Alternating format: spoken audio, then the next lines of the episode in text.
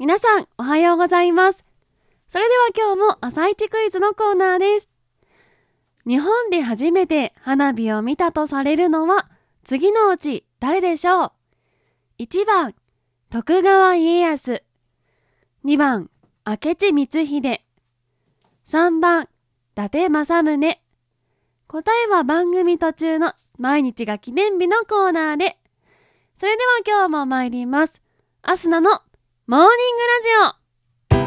ジオ。改めまして皆さんおはようございます。そして本日ごがつにじゅうはちにち金曜日、お誕生日のあなたおめでとうございます。この番組はバイオリン弾きのアスナがあなたの今日一日が少しでも楽しくスタートできるようお手伝いをする番組になっております。今日のお天気や一日をワクワク過ごせるお役立ち情報などお話をしていきますので、どうぞ最後までお付き合いお願いいたします。それでは今日も早速お天気のコーナーから参りましょう。本日ごがつにじゅうはちにちのお天気です。北海道は昼頃まで雨が降るでしょう。東北北部も雲が多く、午前中まで雨のところもありそうです。東北南部や北陸は天気が回復に向かい、日差しも届きます。関東甲信、東海、近畿は大体晴れるでしょう。中国、四国や九州は晴れますが、天気は下り坂で夜は雨が降り出すでしょう。沖縄は梅雨空で午後は所々で雨雲や雷雲が発達しそうです。最高気温は各地で暑さが戻り汗ばむ陽気となりそうです。東京都最高気温にじゅうろくどの予想となっております。それでは次のコーナーに参りましょう。毎日が記念日のコーナー。本日ごがつにじゅうはちにちの記念日はこちら。花火の日、ゴルフ記念日、骨盤の日となっております。花火の日、こちらは享保じゅうはちねんごがつにじゅうはちにちに隅田川で水神祭りの川開きが行われ、その際に花火が打ち上げられました。この花火は前の日に発生した大飢饉やこれらによる死者の慰霊の祈願となっておりまして、後の隅田川花火大会につながっていることから、今日ごがつにじゅうはちにちが花火の日として制定されております。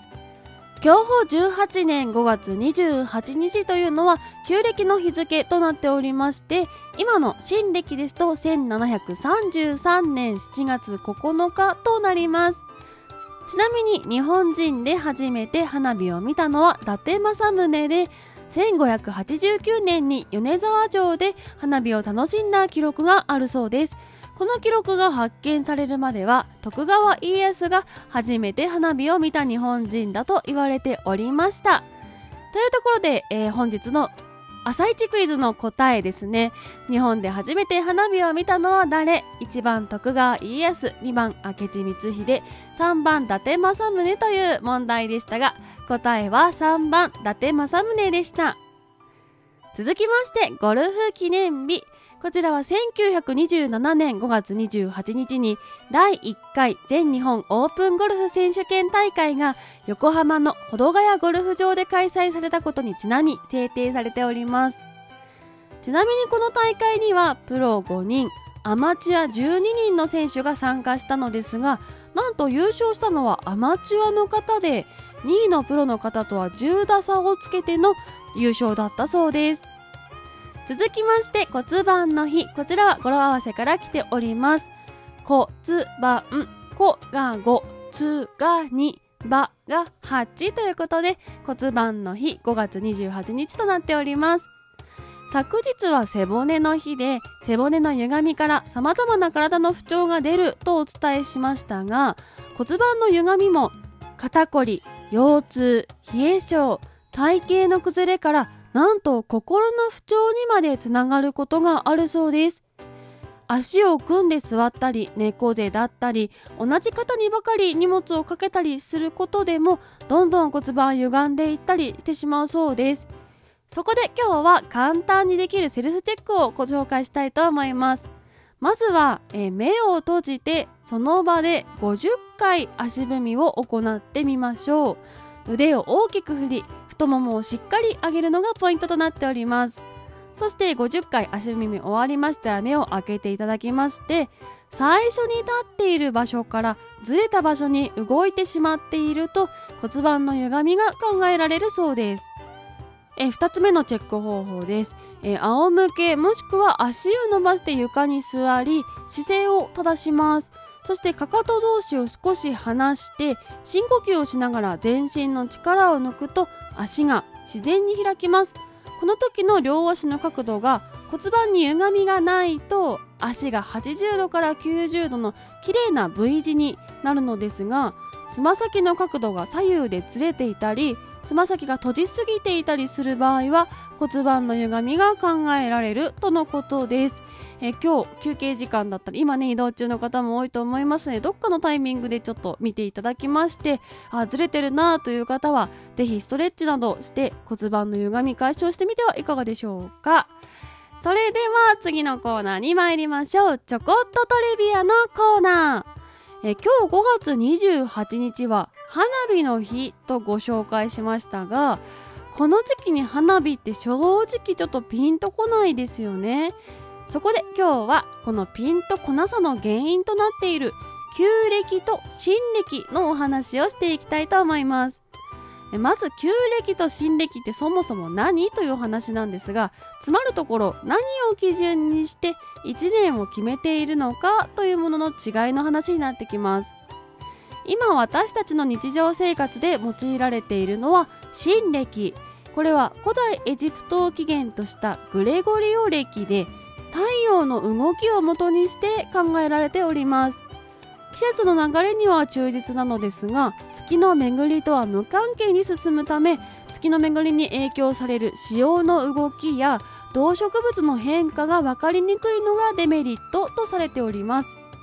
えグレゴリオ暦、太陽暦とも言うのですが、日本でこの太陽暦が使われるようになったのはめいじろくねん、開国をして諸外国との一致を図るために変更されました。ではその前はどんな暦が使われていたのかと言いますと、太陽太陰暦という月の満ち欠けを中心としながら太陽の動きも取り入れるというちょっとハイブリッドな考え方のもので、古代中国を起源としております。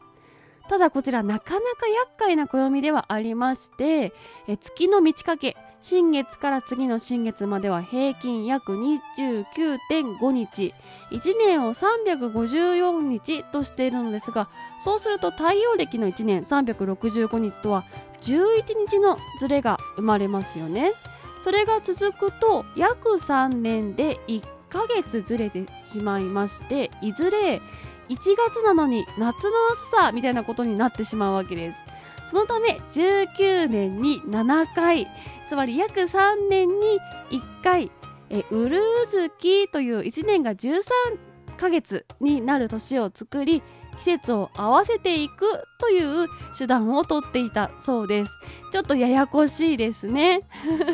そして今いちねんがじゅうさんかげつになる年があるというお話ししましたが、実はこれが一つ太陽単陰暦から太陽暦への変更を後押ししたと言われておりまして、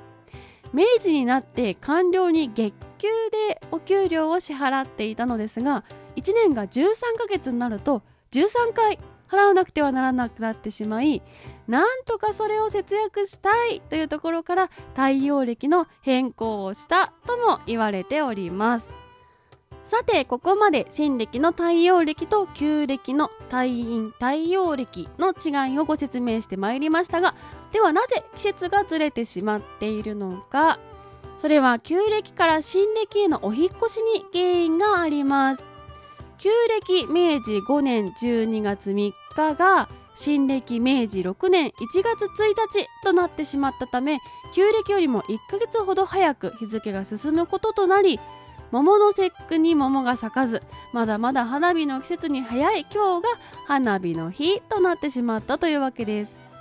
近いところでその大きなズレが目立ってしまうのが七夕。今はしちがつなのかというと梅雨真っ只中で雨が降り、天の川なんて見えないよという年よくありますよね。これも旧暦に直すとちゃんと綺麗な星空が見えるということで、